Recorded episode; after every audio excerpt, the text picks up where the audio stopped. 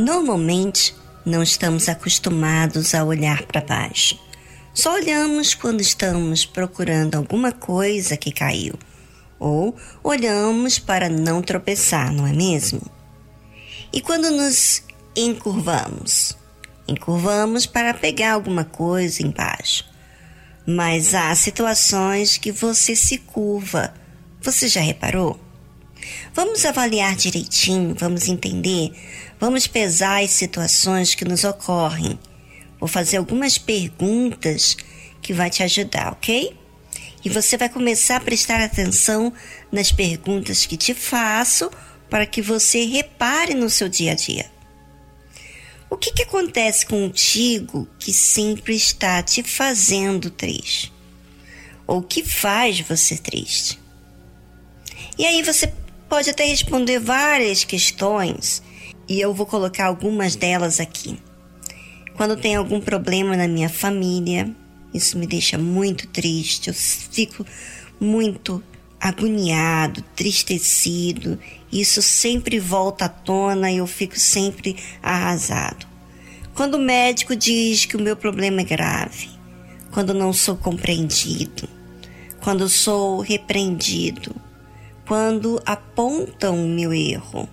O que quer que seja a sua resposta, se você avaliar direitinho e prestar atenção naquilo que sempre te faz triste, você vai começar a notar que há um problema e que esse problema te faz ceder às emoções, não à fé. E quando isso não é resolvido ou você deixa para lá, você não resolve o problema que envolve a sua alma está aí, camuflado. Porém, a fé sempre nos ensina a vigiar a nós mesmos, já que a salvação é um tesouro. A Bíblia fala: não te encurvarás a elas, nem as servirás, porque eu, o Senhor teu Deus, sou Deus zeloso que visito a iniquidade dos pais nos filhos, até a terceira e quarta geração daqueles que me odeiam. Curvar a imagem é se curvar aquilo que você está vendo ou que você criou na sua mente. É, você vê a imagem que talvez não tem mais jeito para você. E você se inclinar ao problema que não te deixa ter paz é você olhar mais para aquilo que está difícil do que a palavra de Deus que diz que é possível. Não te curves, ouvintes, às imagens que esse mundo quer que você adore. Não sirvas a ela. Você sabe que para servir requer tempo, requer atenção. E quantas vezes você deu atenção a essas vozes? As imagens que você mesmo criou. Então, agora no programa você vai fazer uma coisa que você vai começar a fazer sempre contigo, tá bom? Olhar para si. Comece a observar qualquer coisa que tem te feito triste e faça uma coisa. Observe para que você possa orar e falar para Deus aquilo que tem de ser feito, aquilo que tem te inclinado a servir a outros deuses. Sabe que quando você vigia, você tem como raciocinar naquilo que você fala com Deus. Agora, se você não vigia, você vai falar meras palavras que não vão falar realmente o que está lá no fundo, naquilo realmente que está acontecendo com você.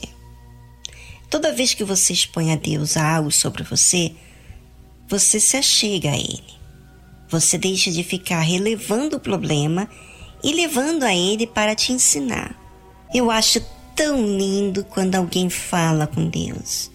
Ali a pessoa se desmancha dizendo tudo aquilo que está acontecendo com ela ou com ele.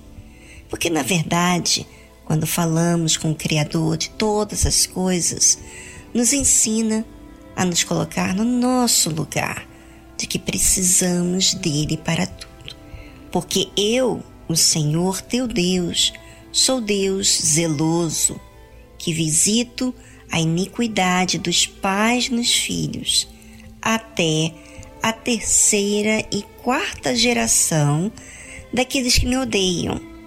Ou seja, aqueles que se encurvam a outros deuses e os servem, está dizendo para o único Deus que odeia ele. Deus sabe tudo o que aconteceu com seus antepassados. Você sabia? O que eles enfrentaram, os problemas que eles vivenciaram. E Deus viu a iniquidade deles, assim como ele nos vê. E sabe que temos uma história de vida. Os seus antepassados, que tiveram problemas que não foram solucionados, foram passando uns para os outros.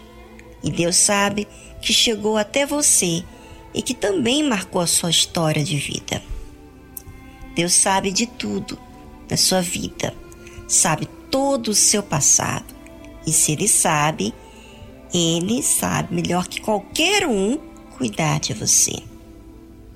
E Deus fala: E faço misericórdia a milhares dos que me amam e guardam os meus mandamentos. Tão lindo Deus, não é? Nenhum de nós somos merecedores de alguma coisa, mas quando nós nos inclinamos para ouvir a Deus, deixamos os outros deuses e dizemos a nossa realidade, falamos com Ele, querendo ser justo para com Ele, Deus faz misericórdia. Ele faz misericórdia com aqueles que amam a Ele e guardam os mandamentos dele. E guardar, você sabe que requer vigilância. Como eu fiz as perguntas para vocês no, na mensagem, notarem a si mesmo, para que possa corrigir a si mesmo. Isso é guardar os mandamentos, ou seja, ah, então eu não posso me inclinar a outros deuses. Essa tristeza, esse problema está tirando toda a minha atenção de Deus. Então eu vou corrigir isso. Eu vou colocar no altar, eu vou expor para Deus e eu não vou levar mais esse problema, não vou ficar mais me curvando para Ele, servindo a Ele, murmurando, entristecido cheia de dúvida, não, eu vou crer na tua palavra, na palavra de Deus, e eu vou amá-lo. Não vou amá-lo apenas quando ele faz as coisas acontecerem na minha vida, mas eu vou amar ele porque ele me guarda, ele sabe o que é melhor para mim, ele me entende. Pois é, faça isso, ouvinte. As perguntas que eu fiz para vocês observarem é para que vocês possam vigiar e começar a usar essa fé inteligente que tanto você ouve falar. É, o Bispo Macedo fala, eu falo, e tantos outros pastores, bispos falam para você. Então, faça uso para que assim você tenha uma vida realizada, uma vida que agrade a Deus.